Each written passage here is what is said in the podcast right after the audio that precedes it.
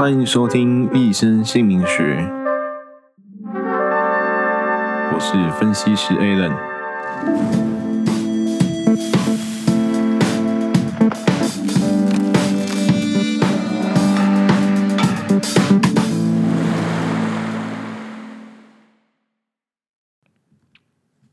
欢迎回来《一生姓名学》，我是 Alan。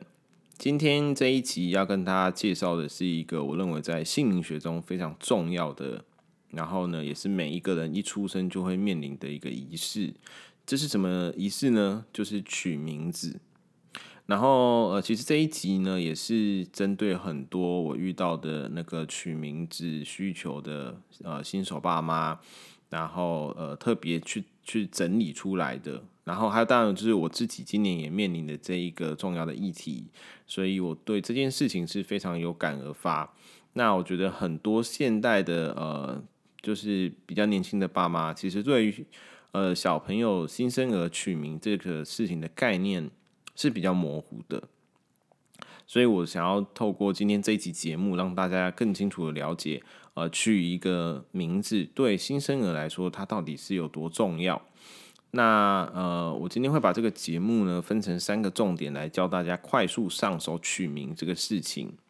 啊，这三个重点分别是呃，取名字对孩子的意意义到底是什么？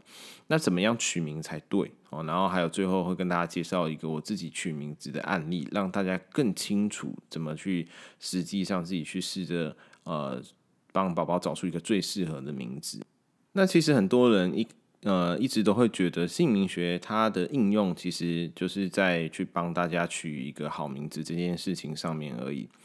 那但是有来咨询过医生的朋友就会知道，其实医生姓名学的应用是远不止于此啦。哈，因为我们还要看流年嘛，然后看这个人的性格特质啊什么这一些的。但是没有关系，我们今天这一集主要也是跟大家去讲讲，呃，让大家可以比较快了解。嗯，在没有学过姓名学或任何命理基础的爸妈，呃，可以怎么样去帮自己的小孩取一个好的名字？那有来找一生取过名字的朋友，可能会觉得很特别，就是一生取名字并不太像是传统的姓名学老师那么便利。就是这个意思，就是说，像是传统的姓名学或是命理命理师啊。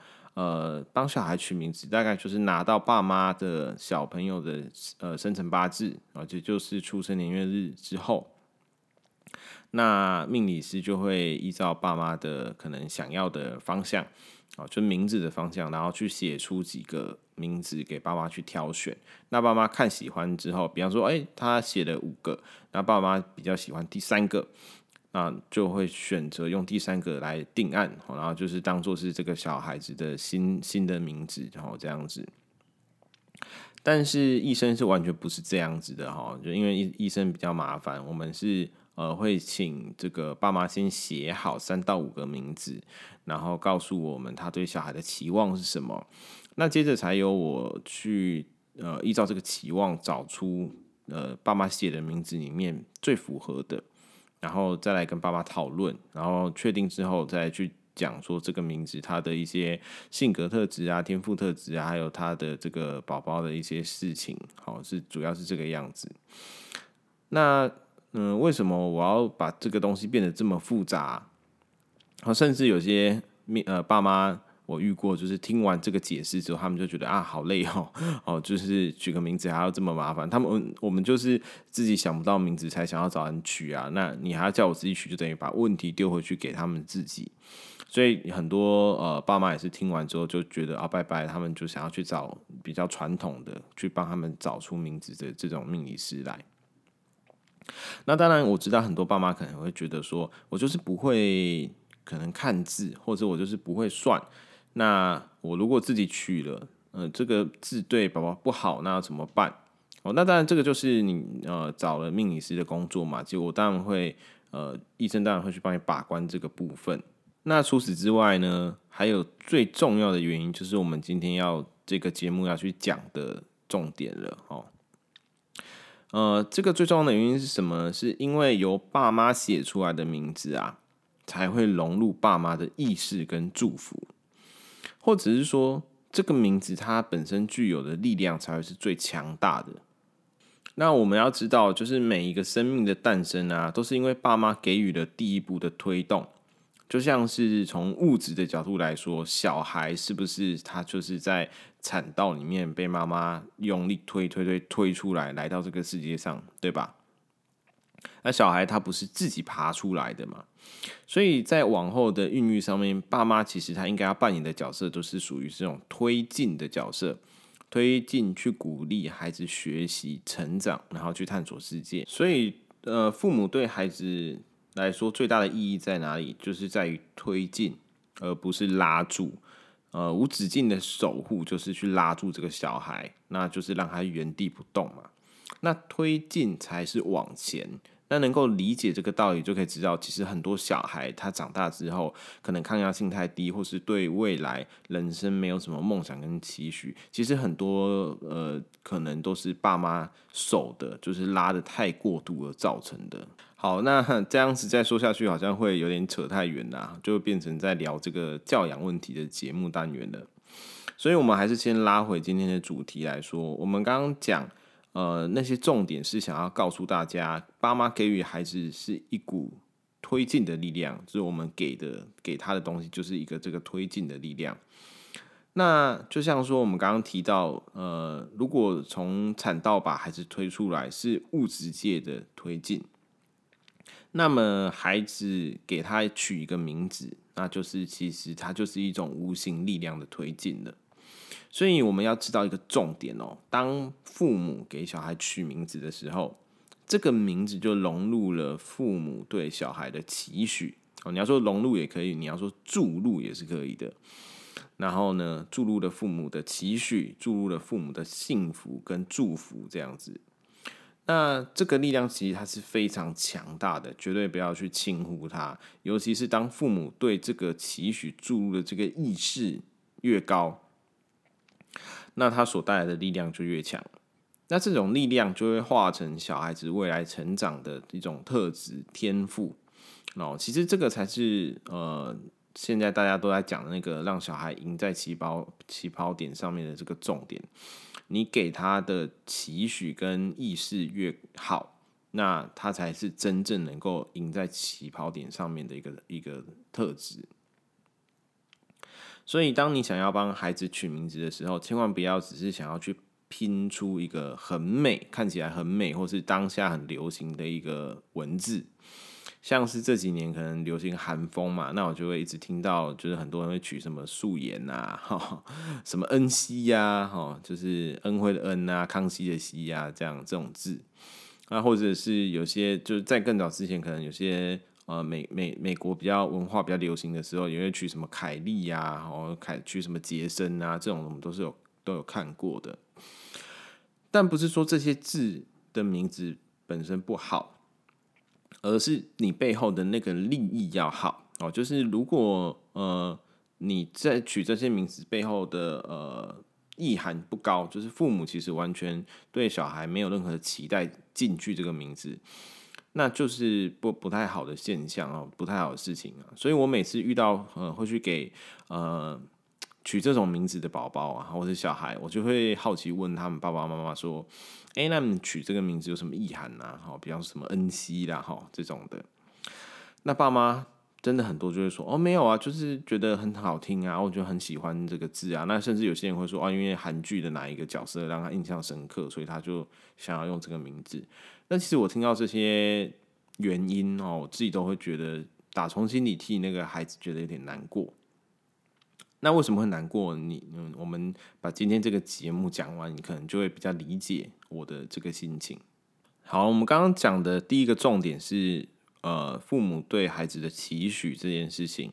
那第二个呢，除了期许之外，取名者就是爸妈跟被取名者孩子之间会产生一种无形的连接，那这种连接呢，很微妙，有时候是取名者的一些特质或者是气质能量会转移到这个孩子的身上，那有一些是呃取名者跟被取名者之间哦，它会产生一个特殊的缘分连接，像是有可能是比较疼爱哦，或者是两个人。日后的那个感情会比较深厚，啊，有比较喜欢、比较有缘这种这种呃意味在。那这就是呃一个我为什么非常不建议名字是给命理师或者是陌生人来取的原因哦，因为你不知道这些取名者本身的性格怎么样，那他的品性怎么样。那他的福气好不好？他本身命好不好的意思哦。那他有什么特质？那尤其是传统的命理师都会，呃，传统的观念都会认为，哈，你之所以会成为命理师啊，可能都是因为宿命上有些缺漏，哦，就是可能以前会去当算命的，都可能是，呃，你看那个电视剧里面演的，可能就是瞎子啊，或者有一些残疾啊，因为他们什么泄露天机太多嘛，哈。那既然是这个样子的话，你还敢把？一个你的小孩，你的小孩的未来的名字这么重要的东西，交给一个呃你不认识的命理师来取嘛？哦，是这样子。所以一般来说，在古代新生儿取名哦，如果是在古时候，像是爸妈、父母哦，可能是比较没有读书的，因为你毕你知道吗？毕竟在古代，知识是一种被垄断的东西。那尤其是那种农民阶级的人，可能他们就文化不高。就没有机会读书，然后呢，他们又希望呃会希望给小孩呃新生儿更好的未来，所以他们才会去请别人来帮忙取这个小孩的名字。那你看哦，其实我们用逻辑去想哦，嗯，他们也不可能随便去给一个来路不明的的人来帮自己的小孩取名字嘛，对不对？那他们会去找谁取？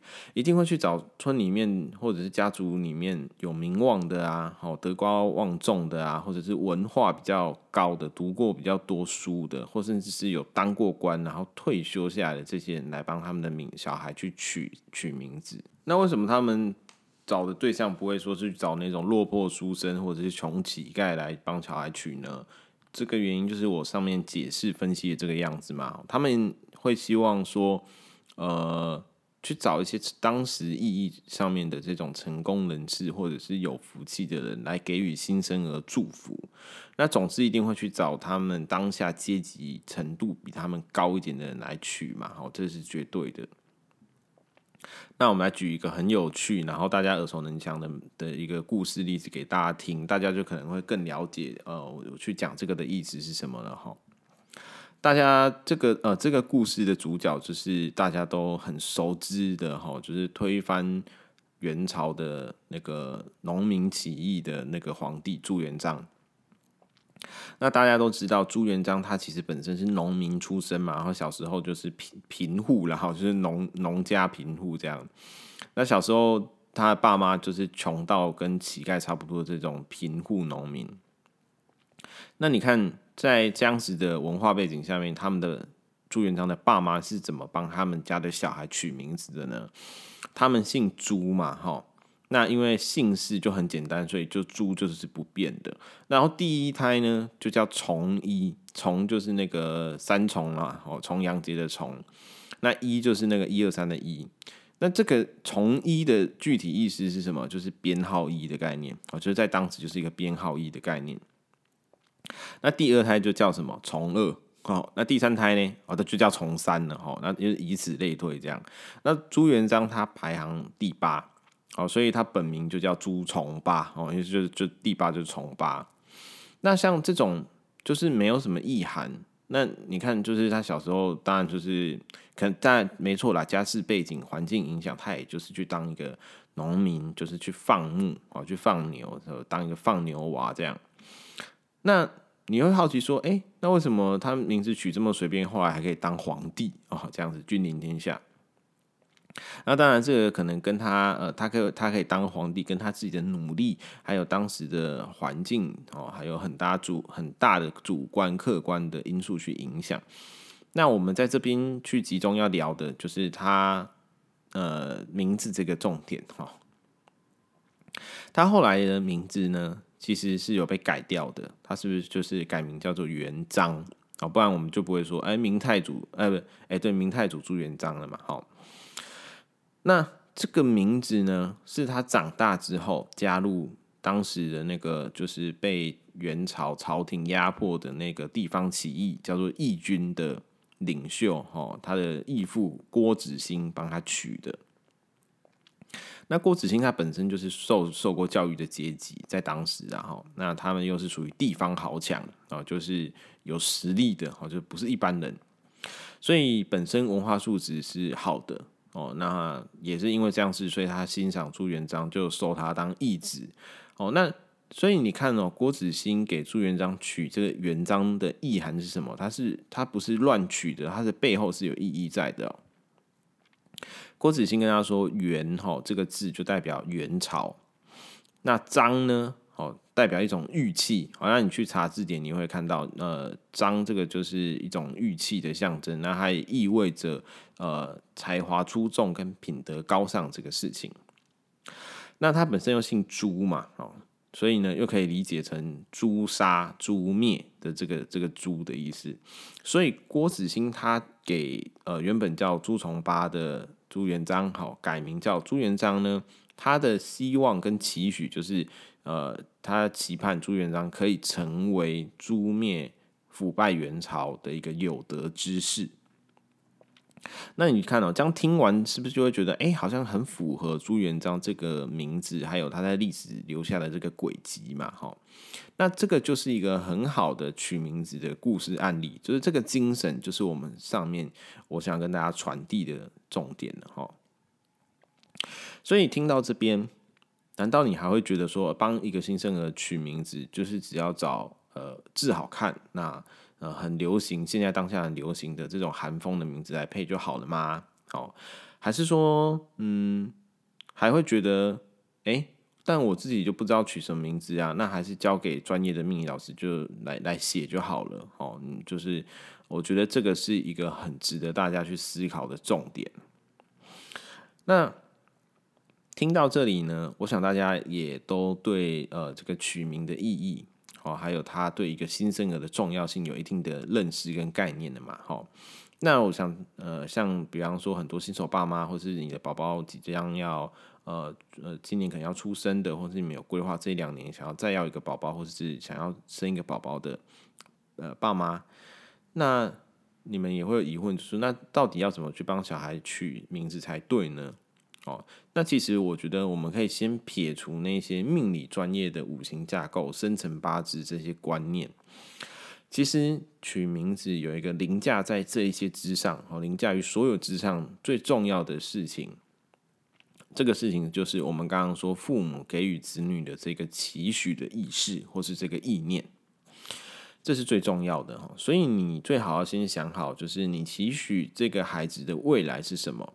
那你期许给他什么样的呃未来？哦，那呃，比方说，你会觉得既希望他未来的呃人生发展是简单一点的、平安顺利就好的，还是希望他可以去追求自己的梦想，成为呃成功人士、富有的，还是幸福的？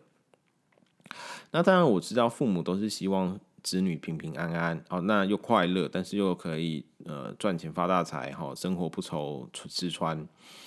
但是我知道，我们都可以知道，其实这是一个不可能的事情嘛。一个人一辈子他能够做好一件事情，就已经很了不起了。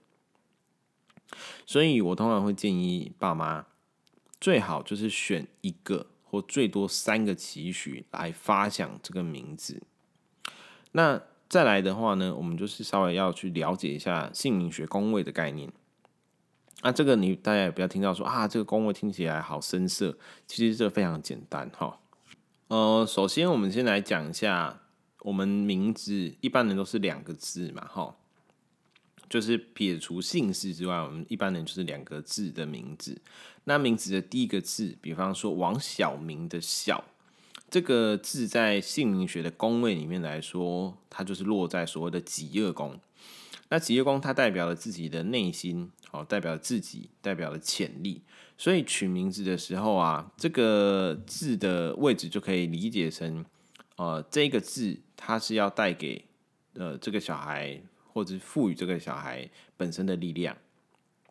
那第二个字呢，代表了奴仆宫，这个位置代表了他会遇到的朋友。哦，伴侣以及他本身呃的会跟部属啊、晚辈啊这些人的关系跟连接，所以这个字哦，你呃，比方说王晓明的明这个字呢，就赋予了他跟周围环境共振的力量。所以，呃，你去配名字的时候啊，可以稍微思考一下这两个字组在一起它的意思，以及它拆开之后个别会带来的意意涵和力量。那最后才是去看笔画数，总笔画数。然后，因为很多人呃现在取名字，可能就是写完自己喜欢的名字，然后就上网 Google 说，哎，这个笔画总总笔画数是多少？然后呃，它这个笔画数是吉是凶啊？什么好不好？哈，其实这种东西哈，笔画数这种东西是各家各派的解释都不太一样，所以我觉得父母其实不用太在意多少笔画是吉是凶。还有去看这种网站评分是多少的这种东西哦，因为笔画数其实还要搭配五行才才是它真正呃的重点哦。你单看笔画数，呃，有些人比方说哦，他喜欢传呃，像台湾很喜欢取传统的名字笔画是三十一画，那为什么都喜欢取三十一？因为三是五行属火，那一呢是五行属木。所以呢，他们是取一个木生火，哦，大吉，哦，在五行里面木生火，它是大吉的一个概念哦。但是我们在看就不是这个样子哈，有些人三十一画就很辛苦，他的力量没办法发挥，因为他配他的名字的五行是不太对的。所以更重要的还是要去看你爸妈、父母对小孩的期许。那当然，如果你还是会很在意那个笔画数的话，那你就是可以去找信任，然后呃信得过的姓名学老师来看。讲了这么多，我想可能还是对有些听众来说，呃不太好了解，那也不太好理解这样子。所以呢，我决定就是呃举一个例子嘛，给大家参考。因为其实我今年刚好也即将为人父母了，那前阵子也刚刚完成帮孩子取名这件事情，所以对这个事情就特别有感触。那我取的名字呢是玉衡哦，这这两个字的发音就是姜玉恒的那个玉恒。那只是我用的字是比较少见、比较特别的。呃，玉是三国时期在曹操身边的著名策略家、政治家。人称王佐之才的荀彧的那个彧字，那相信有常在看三国历史的人，或是有经常在玩三国主题系列游戏的人，对于这个名字一定是不陌生的。那横呢，是行走人行道的那个行字，左边加上一个玉字旁，哦，那这个字就念横。发音跟恒心哦，那个恒心、恒心毅力的那个恒字是一样的。那为什么取这两个字呢？呃，先说第一个哦，就是我个人呢不太喜欢那种跟大家很很就是很呃一样的东西啦，就是我比较喜欢呃非主流哈，或是少数这样子比较特别的这个这个面向。太多人用的字名字啊，我就觉得那个蔡奇阿米啊，我我自己就不不想要用。好，这是 这是第一个，这是我个人的这个心态啦。那第二个呢，就是我对这个小孩的期许了哈。呃，因为我们家族啊，哈这几代来，大多数的气质面都是比较属于接地气哦，就比较台的那一种概念呐。那我自己刚好是介于两者之间哦，就是呃。可能会看一点书哦，但是呢又有点台，有点接地气。那所以呢，呃，考量到这几点哈，所以我会希望呃，这小孩的未来是比较有书生气质的，然后呃，比较嗯文人雅士一点的这种这种性格，所以会选“玉”这个字。那如果你去查字典，你会看到“玉”这个字的意思，在古时候它代表的就是美玉。哦，就是漂亮的玉的那个美玉。那玉呢，在古时候是君子的象征，所以呃，在古代啊，哦，其实，在古代是只有君子才可以佩戴玉在玉器在身上的。哦，所以后来“玉”这个字呢，也就跟玉佩的“玉”是相同的意思，都代表了质朴的美丽的玉器。那同时，它也代表了君子的意思。那另外要讲一个重点哦，其实，在最早期呀，哦，君子的定义跟我们现代人的理解是不一样的哦。我们现代人多半认为君子就是呃，感觉形象是有点文弱哦，然后气质彬彬，然后有礼貌，然后品德高尚的书呆子。但其实，在周朝封分封诸侯的那个时代啊，君子是管理一方领地的领导人的称呼。哦，对当时的领导者的要求，就是要一个知识博学、道德高尚，那能够体恤人民的人，才可以去管理地方。这样子的人才能够被称为君子。那这个就是我选“玉”这个字的用意。然后还有我们刚刚有讲名字的第一个字对应的己二宫，这个这个代表了自己的位置嘛，哈。那也就是说，我期许他未来会是一个这样子的君子的角色定位，哦，就不是只有单单是文质彬彬，然后很会读书的书呆子之之外，呃，当然也希望他是一个有担当，然后知识博学、品德高尚，并且可以去体恤人民的一个一个性格啊。那另外名字的另一个字，好，就是“衡”这个字，在字典里面代表了也是一种玉器，哦，那只是说它是古时候制作玉佩、玉器，那用来连接玉跟玉中间的那个呃，我们可以说是呃手柄或者是身体的一个连接的一个一个呃一个东西就对了。那我觉得有点类似什么，就是我们在生活中常看到，就是你看古装剧或者是什么神仙剧，那神仙都会拿那个玉如意，有没有？哦，我记得呃，如果那个什么神明里面有个什么寿星公，他好像就拿一个这个玉如意，那有点像是玉如意中间那个身体哦，玉如意的两头圆圆的嘛，然后中间有一个身体的条。哦，所以它在字典里面就会说它是连接玉的使用物。那我们刚刚有说嘛，奴仆宫它代表的是朋友、跟部属、伴侣跟晚辈。哦，所以呢，放在对应奴仆宫的这个位置，我对他的期许就是，他的朋友就像是玉的连接体一样，可以帮这个玉衡哈，这个他连接其他跟他一样的好的这个玉，就是君子。哦，所以就是说。呃，让他往来的朋友都可以是有知识，然后有学识，然后有涵养的对象，往来无白丁的概念呐，哦，是这样。那这个就是我取用这两个字的原因。那当然，另外我们还会搭配上呃，就是五行架构、笔画字数、出生流年这些东西来看，那配起来综合去算之后，我觉得，哎，这是我个人最满意的字。那其实最主要的还是我对这两个字的感受比较强，哦，就是有一个很很大的一个感觉，就很喜欢这样子。那当然，你说有没有百分之百完美的名字配方？当然是不可能的啊，因为人如果十全十美，就不会当人了嘛。所以当父母的只能够给他祝福，帮他推进。那未来的人生其实都还是要靠他自己去克服，他自己每个人都要面临的课题跟困难嘛。